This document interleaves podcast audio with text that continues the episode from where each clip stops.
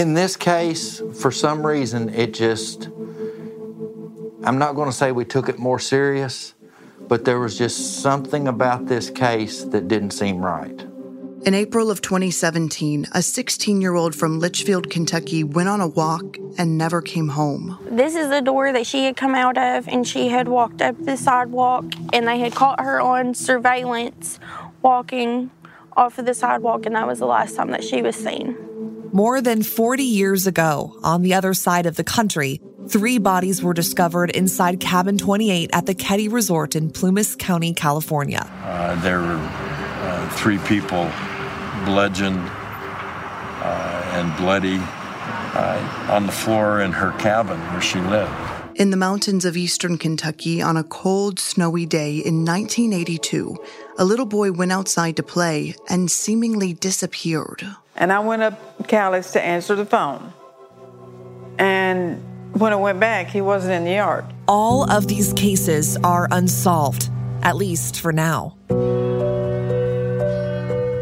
I, I believe that I know who done it. I believe that I know who the perpetrators were that was there that morning. I don't believe that it was just a burglary gone bad.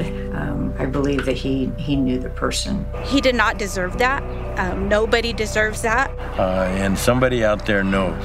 I just think it's time for the family to have some peace, some kind of little bit of closure. I will work this case until the day I can't work it anymore. I don't believe he's dead.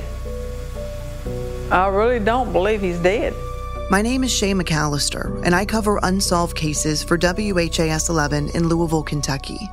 Back in 2019, I spent a lot of time in Bardstown, Kentucky, sharing the stories of five unsolved crimes in and around the self proclaimed most beautiful small town in America.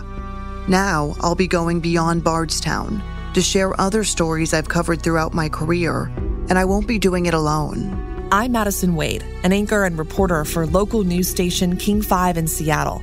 Like Shay, one of the focuses of my career has been digging into cold cases and unsolved mysteries, bringing awareness to stories the public might have forgotten about. 20 years uh, goes by pretty quick. I mean, for me, it's just hard to believe that it's been that long, but I know for the family, it's not quick. This season of Beyond Bardstown will look a little different than the past two. Each episode, Madison and I will look back at a different unsolved case one of us has covered in search of new insights. And hopefully, some answers. I, I, I believe that some way, shape, or form, we're going to be able to pull this together. This is Beyond Bardstown Unsolved, launching Monday, October 17th.